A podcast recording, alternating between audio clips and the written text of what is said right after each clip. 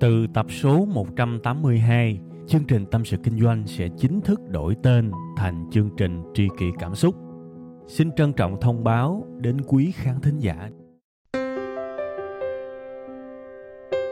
Khi cô đơn tôi thường nghe chương trình Tâm sự Kinh doanh, cảm thấy đỡ, cảm thấy được chia sẻ nhiều lắm. Cô đơn làm gì à? Em hay nghe tâm sự kinh doanh của anh. Lúc cô đơn anh hả?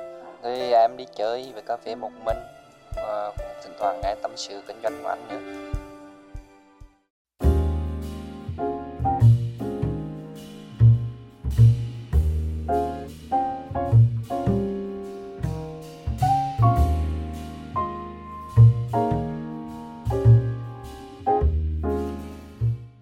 Mến chào tất cả quý vị và các bạn. Ngày hôm nay chúng ta lại vui vẻ, hào hứng và hạnh phúc được gặp nhau trong chương trình Tâm sự Kinh doanh. Chương trình được phát sóng vào 7 giờ sáng thứ hai hàng tuần tại địa chỉ trang web là tâm sự kinh doanh.com các bạn nha. À, thường thường đó các bạn, à, trong cái danh sách những cái tập mà tôi làm á, thì sẽ xuất hiện một cái tỷ lệ nào đó những cái audio mà cái lượt xem nó nhiều hơn hẳn so với những cái tập khác. Và kèm theo cái số lượng, cái lượt nghe mà nó tăng vọt như vậy á, là y như rằng một loạt những cái email, những cái tin nhắn gửi về cho tôi và yêu cầu làm tập 2 tại vì tôi tin là những cái số kiểu như thế, nó có cái sự đồng điệu nó có cái sự chạm lấy vào trái tim của người nghe và tôi thực sự hạnh phúc vì điều đó. Và vì lý do đó ngày hôm nay tôi sẽ làm tập số 2 của một trong những cái số được yêu thích nhất trong thời gian qua, đó là cái tập về tư duy ve chai đó các bạn. Tôi rất là vui tại vì tôi thấy những cái điều mộc mạc như thế này hóa ra lại là những thứ mà các bạn yêu quý nhất thay vì cho những thứ cao siêu, cao xa, cao sang cái này là bắt trúng sống rồi đó vì bản thân tôi cũng yêu quý những cái sự đơn giản bình dân chân thành và mộc mạc như thế. Nha. À, trước khi mà đi vào tập số 2 của tư duy ve chai thì các bạn cho tôi định nghĩa là chút xíu tại vì có thể sẽ có nhiều bạn á lần đầu tiên nghe cái khái niệm này và nghe nhiều khi không hiểu ha. Các bạn cho tôi nói lại chút xíu. Và đối với những bạn nào mà đã nghe rồi á, thì thôi coi như mình ôn lại đi đúng không? Nhiều khi uh, giữa dòng đời xô đẩy tấp nập quá mệt mỏi, quá tràn đầy, quá đầy ắp những cảm xúc chúng ta rất dễ quên những thứ chúng ta đã từng nhớ và gọi bằng một cái từ mỹ miều, đó là lãng quên. Tức là quên một cách vô thức, quên một cách không để ý. Vậy mà quên thiệt, nên tôi sẽ ráng trong cái sự nỗ lực của mình để cho các bạn không lãng quên những gì mà các bạn đã từng bỏ thời gian ra để mà nghiên cứu thẩm thấu và tìm hiểu. Nha khái niệm tư duy ve chai là gì? Tức là bây giờ các bạn tưởng tượng một cái tủ lạnh còn nguyên đúng không? Gần như là còn nguyên còn xài được nhưng mà nó đã cũ rồi. Cái tội duy nhất của cái tủ lạnh đó là nó cũ thế thôi. Và bây giờ bạn muốn mua một cái tủ lạnh mới thế là bạn quyết định uh, bán cái tủ lạnh cũ. Lưu ý nha tủ lạnh cũ hoàn toàn còn xài được thế là bạn thấy một cái người đi mua ve chai á bạn quắt vô bạn nói là anh ơi chị ơi à, em muốn bán cái tủ lạnh này. À, đấy thì sau khi mà cái người mua đồng nát mua ve chai vào gõ gõ cái tủ lạnh đập đập cái tủ lạnh vỗ vỗ cái tủ lạnh và nhận xét à cái này nè nhựa nè cái này sắt nè cái này nhôm nè rồi ok chắc giá 50 ngàn cái tủ lạnh bán không? Bán không bán thôi đó. Ví dụ vậy nha. Và bạn sẽ rất là thắc mắc bạn bảo là, ủa, cái tủ lạnh ta còn nguyên mà làm gì trả rẻ dữ? Thì cái người mua ve chai á mới bảo, không, tôi tôi mua ve chai thôi. Nên tôi chỉ tính cái tủ lạnh này trên cái phương diện là là là sắt vụn hay là nhựa hay là đồng hay là nhôm thôi. Chứ bây giờ mà có còn xài được hay không thì tôi đem về tôi cũng phải bán theo sắt cân ký chứ đâu có bán được nguyên cái nguyên. Đó thì các bạn thấy á, đây là một cái tủ lạnh về mặt công năng, về mọi thứ là xài được.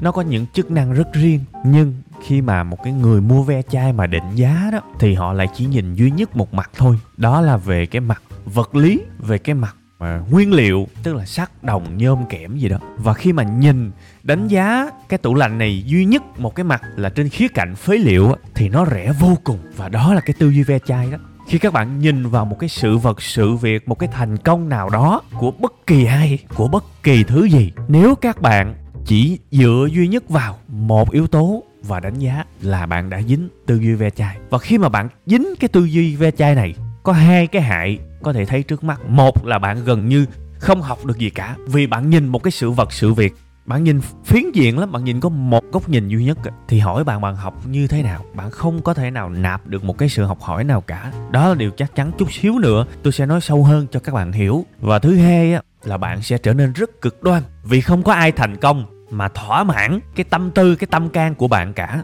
Bạn nhìn ai bạn cũng thấy kém hết, bạn nhìn ai bạn cũng thấy dở, thấy ngu cả.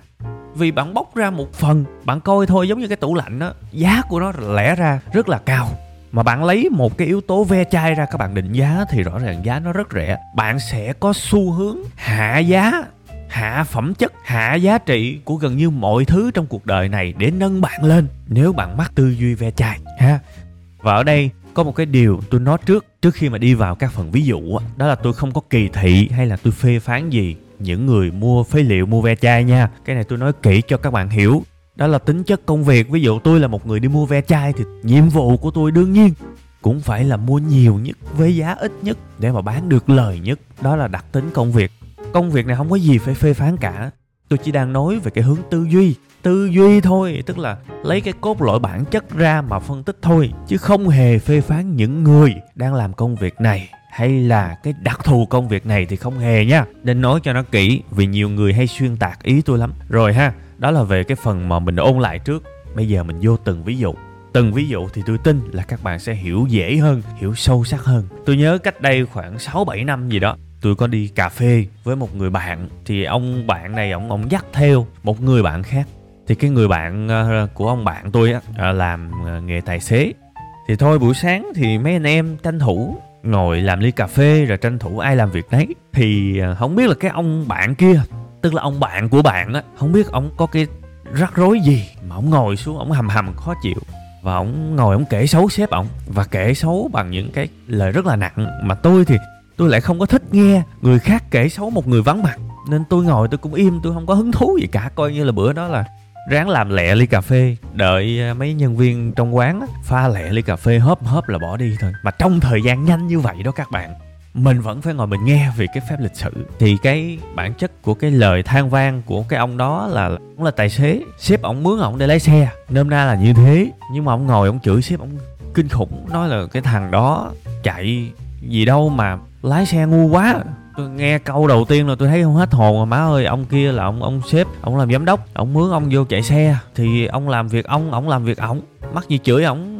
Chạy xe ngu nhưng mà còn nữa nhiều cái lắm. Ví dụ như là trời ơi chỉ có ve chiếc xe mà cũng không ve được. Không hiểu là thằng đó nó làm cái gì mà nó ăn được. Sao mà nó giàu được? Không thể nào mà nó làm ăn đàng hoàng lương thiện mà nó giàu được. Xin lỗi cái này là hơi nói bậy nha. Nhưng mà lúc đó là họ nói như thế đó. Họ bảo là cái thứ mà, mà ngu như thế mà cũng làm giám đốc được. Tôi nghe tôi tá hỏa luôn các bạn. Thực sự và tôi liên tưởng ngay tới tư duy ve chai. Lúc đó thì tôi không biết tư duy ve chai là gì đâu. Nhưng mà sau này á, tôi ngồi tôi suy nghĩ lại thì rõ ràng đây là một kiểu tư duy ve chai. Và hai đặc tính của nó, một là bạn mắc thì bạn không học được bất cứ cái gì tích cực ở cuộc đời này.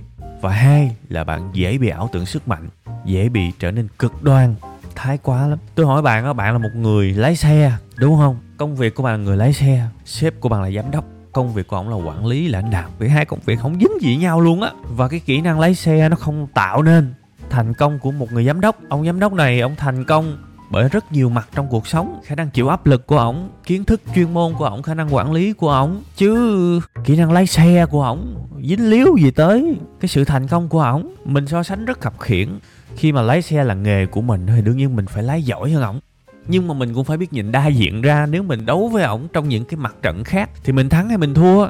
Ví dụ bây giờ vô ngân hàng đi, coi coi, thi nhau đi, xem ai rút được nhiều tiền hơn ai, ví dụ vậy, thì mình thắng hay mình thua, đúng không?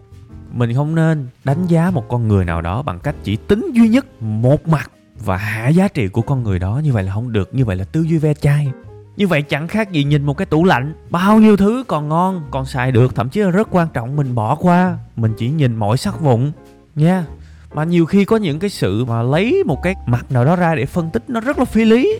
Các bạn thấy không? Tự nhiên một người giám đốc mà ông lái xe ngu thì cũng bình thường thôi. Ông lái xe ngu nên ông mới thuê tài xế riêng. Ông lái xe dở ông thuê tài xế riêng. Tại sao đi so sánh kỹ năng lái xe của ông sếp với một người tài xế là một cái chuyện rất phi lý luôn á, mà người ta vẫn làm được và điều nó không nên nếu mà các bạn có một cái tư duy như thế thì cái con đường để thăng tiến của các bạn là gần như là bích lại luôn. Vì bạn không bao giờ biết được cái người sếp của bạn giỏi chỗ nào để bạn học hỏi. Bích luôn. Và bản thân bạn mỗi ngày sẽ nghĩ là sếp này ngu sếp này ngu sếp này ngu. Và mình cực đoan mình nghĩ là mình hơn sếp luôn á. Trong khi cái người mà nắm cái chén cơm của mình là ông kia chứ mình có quyền lực gì đâu. Mình chỉ có một cái quyền lực ảo tự tạo cho bản thân mình.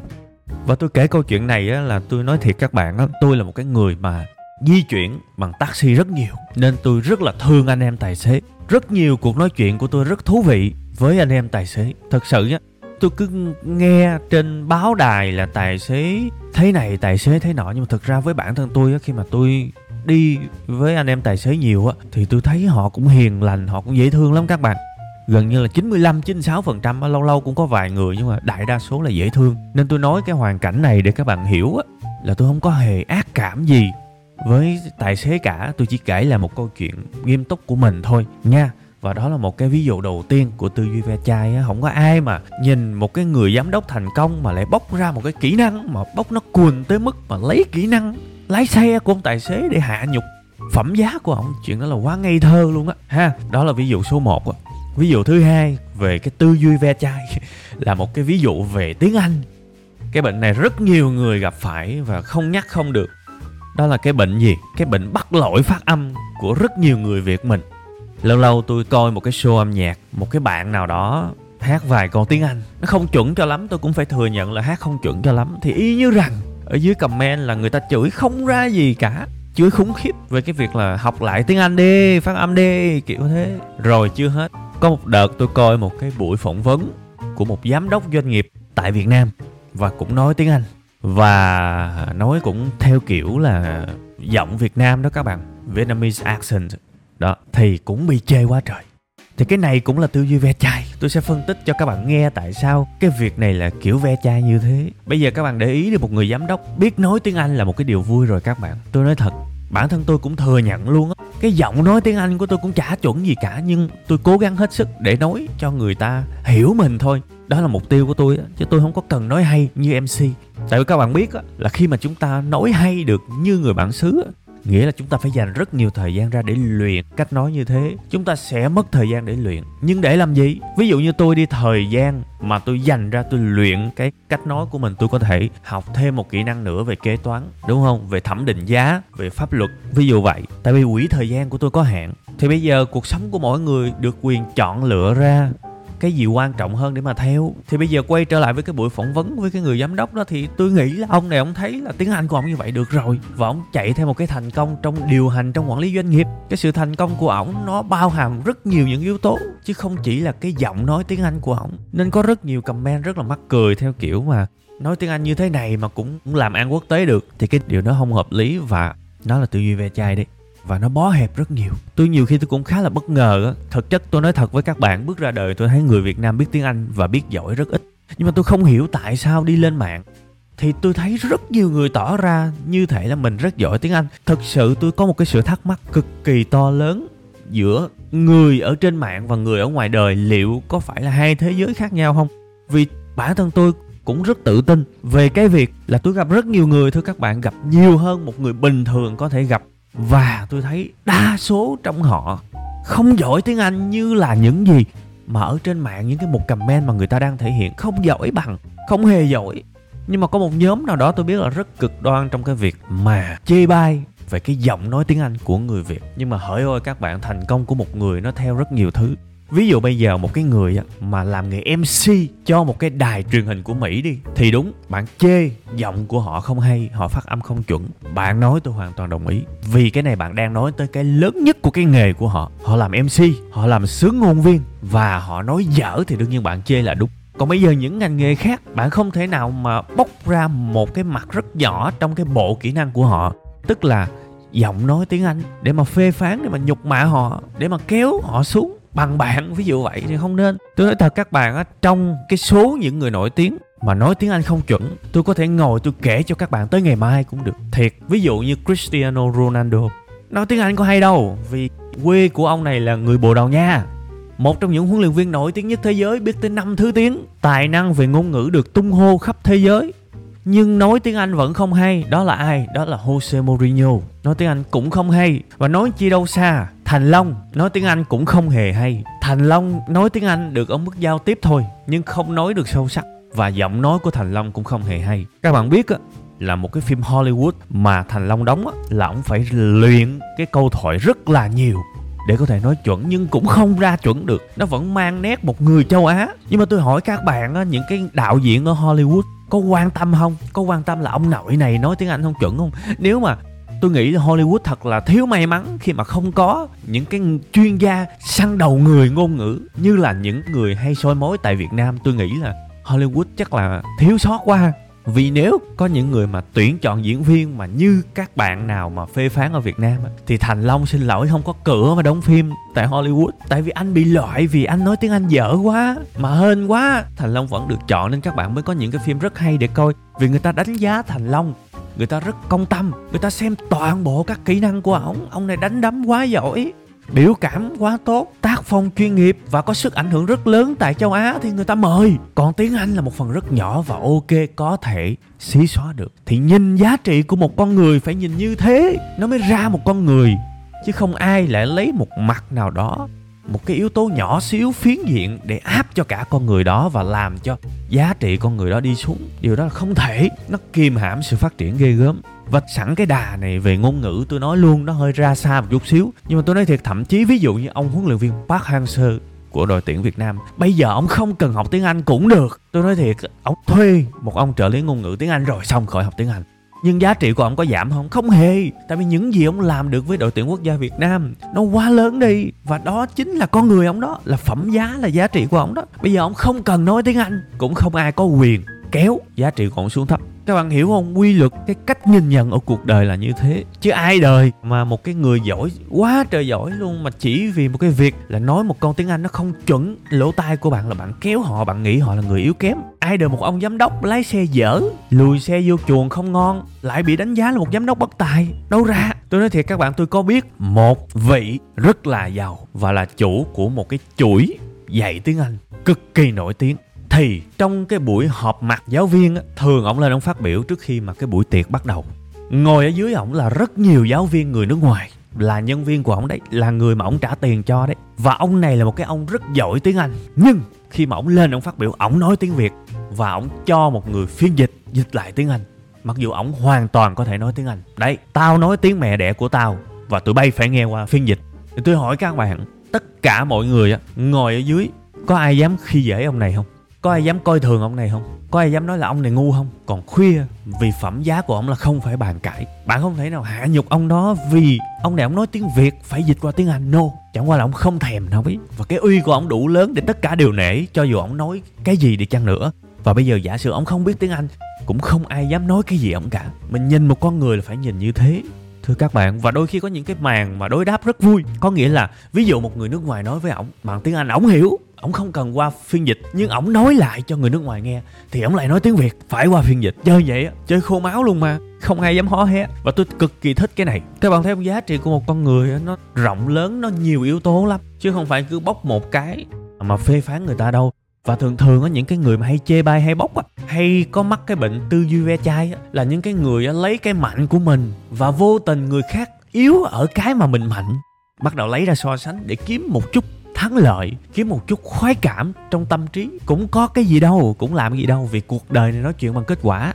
Bạn không so sánh kiểu đó được đâu. Giống như trường hợp đầu tiên ông tài xế muôn đời nghèo hơn ông giám đốc. Và trường hợp thứ hai, những người mà nói tiếng anh không chuẩn lắm vẫn thành công thì phải nhìn ở cái yếu tố đó để đánh giá, cuộc đời nói chuyện bằng kết quả. Bây giờ bạn nói hay cách mấy, thì cùng lắm là bạn bằng một cái người thất nghiệp ở bên mỹ thôi, đúng không? Còn khi nào bạn được như Oprah Winfrey hay là Laurie King thì ok, sự nghiệp bạn lên cao. Còn bây giờ bạn nói tiếng Anh hay, nhưng mà sự nghiệp của bạn cứ siêu siêu ảnh ảnh què quặt. Rồi bạn lại đi kiếm chuyện, bạn đi môi móc kiếm những người mà nói tiếng Anh. Giọng Việt Nam không chuẩn lắm để bạn phê phán thì cũng chả thay đổi được gì cả, vì bản chất nếu họ thành công thì họ đã thành công còn bạn đang thất bại thì bạn vẫn đang thất bại. Vẫn thế thôi chẳng qua là một chút thắng lợi bạn tự tưởng tượng ra. Nhưng mà bạn thắng người ta một trận người ta thắng bạn tới trăm trận. Và một cái sự tự lừa dối bản thân ghê gớm lắm khi mà một trăm trận thua kia bạn quên đi bạn không thèm để ý tới. Bạn chỉ để duy nhất một trận bạn thắng. Chả có ý nghĩa gì cả thưa các bạn. Và cái ví dụ cuối cùng tôi mới nghĩ ra tối hôm bữa tôi đi ăn ốc một trong những quán rất là đông đông khủng khiếp. Đông tới mức mà bàn mà, mà nhỏ nhỏ mà sắp kế nhau ngồi muốn ná thở luôn đông và ồn, nhưng mà lại không ngon lắm, theo quan điểm của tôi. Và và tôi tin là nhiều người khác cũng sẽ tin điều đó. Đương nhiên lúc đó thì ai trong chúng ta cũng sẽ thắc mắc của cái chỗ này nó không có cái gì ngon cả, gọi là quá dở thì không, nhưng mà gọi là quá ngon thì không hề, nhiều chỗ khác ngon hơn nhiều, thậm chí là má tao nấu còn ngon hơn nữa. Kiểu thế. Vậy tại sao chỗ này thành công? Tôi tin là tới thời điểm này nếu mà các bạn nghe kỹ những gì tôi nói kể cả tập uh, về tư duy ve chai tập 1 và tư duy ve chai tập 2 thì các bạn sẽ giải thích được chuyện này. Một cái quán ốc mà thành công á, họ phải sở hữu một cái bộ những kỹ năng chứ không phải là chỉ duy nhất là kỹ năng nấu nướng. Phải là kỹ năng làm sao đó cho người khác biết tới quán ốc của mình. Đó là tiếp thị. Kỹ năng chọn vị trí đặt cái mặt tiền ở đâu đặt cái quán ở đâu để chi phí thuê vừa phải. Nhưng người ta vẫn dễ kiếm rất khó. Những cái kỹ năng ngầm kỹ năng ngầm là những cái kỹ năng mà giao tiếp với những thành phần khác nhau của xã hội. Ví dụ, những người xung quanh đó. Ví dụ, những người, tôi nói thiệt, một ngày đẹp trời có thể tới đập quán bạn, thì bạn giao thiệp với họ như thế nào? Và những chuyện tế nhị khác mà tôi không tiện nói trên cái số tâm sự kinh doanh này. Các bạn đừng có màu hồng cuộc đời. Ra đời làm ăn đi sẽ thấy những chuyện đó rất bình thường. Đấy. Rồi kỹ năng thuê nhân viên, thuê như thế nào? Đấy. Kỹ năng lên một cái menu chọn những món nào nên bán, rồi lấy nguồn hàng ở đâu. Nói chung rất nhiều các bạn. Tôi nghĩ, tôi kể ra nãy giờ chỉ mới được một phần năm thôi. Còn rất nhiều thứ mà rất khó nói, mà tôi không nói được ở trên sóng. Để các bạn hiểu, mở một quán ốc thành công, nó cần vô cùng nhiều những kỹ năng. Chứ mà nấu ngon á, thì chỉ là một phần thôi. Mà nó không quyết định được sự thắng hay là thua của cuộc chơi. Thành ra đó đôi khi người ta nhìn vào thành công của một quán ốc một cái quán ăn nào đó họ thấy không ngon lắm nhưng mà lại rất đông. Thực chất là do bạn nhìn nó bị phiến diện. Bạn đang lấy duy nhất một yếu tố đó là sự ngon miệng để mà đánh giá. Không bạn phải đánh giá thêm hai chục tiêu chí nữa thì may ra bạn mới có một cách nhìn nó rộng còn không thì thua. Nếu mà mình chỉ xét duy nhất một yếu tố là nấu ngon thì tôi nói thật các bạn á Việt Nam này phải có khoảng ờ, ờ, uh, 50 triệu đầu bếp 50 triệu nhà hàng cấp thế giới. Các bạn biết là tại sao tôi lấy con số 50 triệu không? Tại vì tôi chia đôi dân số ra thôi. 50% là nam, 50% là nữ. Thì các bạn biết là các bà mẹ Việt Nam nấu ăn cực ngon mà Đúng không? Nhưng mà số người trở thành chủ nhà hàng chủ đầu bếp rất ít. Ủa nấu ngon mà sao không có làm chủ nhà hàng được? Tại vì đa số chỉ sở hữu duy nhất một kỹ năng là nấu ăn thôi. Ví dụ bây giờ mẹ tôi tôi rất tự hào vì kỹ năng nấu ăn của mẹ tôi, nhưng mà tôi vẫn phải thừa nhận là mẹ tôi nấu ăn gia đình thì ngon, chứ bây giờ mở quán là bà sẽ phải rất là nhức đầu những chuyện khác. Đó là điều mà tôi phải thừa nhận. Bà cần nhiều hơn sự hỗ trợ từ những bên liên quan để có thể mở được một cái nhà hàng thành công dựa trên cái tài năng nấu nướng của bà. Mình nhìn nó phải công bằng, công tâm như thế, chứ đâu hề đơn giản, đúng không? Nên thành ra tôi mong rằng sau cái tập này á, cùng với cái tập trước á, nhìn thành công của bất kỳ ai bạn sẽ giải thích được, bạn sẽ học được, bạn sẽ không cực đoan như là những người mắc cái tư duy ve chai. Bạn sẽ không còn thắc mắc những cái câu hỏi kiểu như là, ủa, sao thằng đó nó bình thường quá mà nó lại thành công được? Dễ gì nó bình thường mà nó thành công? Nó còn chín mười, cái gì đó ẩn lấp đằng sau đó đó. Ráng môi những cái đó lên mà coi, thì bảo đảm cuộc sống sẽ khác lắm. Thành ra bây giờ tôi nói thiệt, tôi sống tới thời điểm hiện tại. Ai mà thành công, dù lớn hay nhỏ, tôi rất nể. Bây giờ ví dụ như trên youtube đi, tôi có nút vàng rồi, nhưng tôi nhìn những bạn có nút bạc tôi vẫn rất nể các bạn đó. Tôi vẫn rất thương các bạn đó vì chắc chắn thành quả lao động của họ là không nhỏ đâu. Có một số người á, có những cái sự ác cảm về những điều mà họ không hiểu. Ví dụ như những bạn mà hay đi khắp phố phường review món ăn gọi là công việc youtuber đó. Những người đó bị phê phán, bị một cái bộ phận giới trẻ chửi rất kinh, gọi là cái đội quân mà nhàn rỗi, không có gì làm, mà đi quay video để ờ, ờ, đặt quảng cáo kiếm tiền á. Ừ nhàn rỗi lắm. Quý vị cứ đi quay thử coi, rồi quý vị xem để coi coi. So cái công việc đó với lại công việc quý vị đang làm, công việc nào cực hơn, thử đi, nha. Yeah. đó là một cái ba chấm gợi mở cho các bạn về một cái thái độ ở cuối cái audio này, vì cái chương trình của chúng ta cũng khá dài, nên tôi sẽ ngưng ở đây ha. Thay vì lúc nãy à, tôi định tôi sẽ nói dài hơn về cái việc mà cái công việc youtuber tại vì tôi cũng quen với rất nhiều những anh em đang làm công việc này. Những người mà một tuần phải có nhiệm vụ post năm sáu cái video á, tôi xin phép là tôi cắt mình ra khỏi cái công việc youtuber, tại vì một tuần tôi có một clip thôi. Tôi không theo nổi công việc này. Thật các bạn luôn á tôi, tôi định nói rất sâu về cái việc này nhưng mà thôi tôi xem cái đồng hồ của máy ghi âm thì nó đã hơn nửa tiếng rồi. Nên thôi dừng lại ở đây. Cái chủ đề mà tôi đang nói gian dở mặc dù nó cũng có dính tới tư duy ve chai nhưng mà thôi tôi hẹn các bạn ở một cái tập sau ha để mà nói. Còn bây giờ xin chào và cảm ơn các bạn đã nghe chương trình của tôi rất nhiều nha. Bye bye.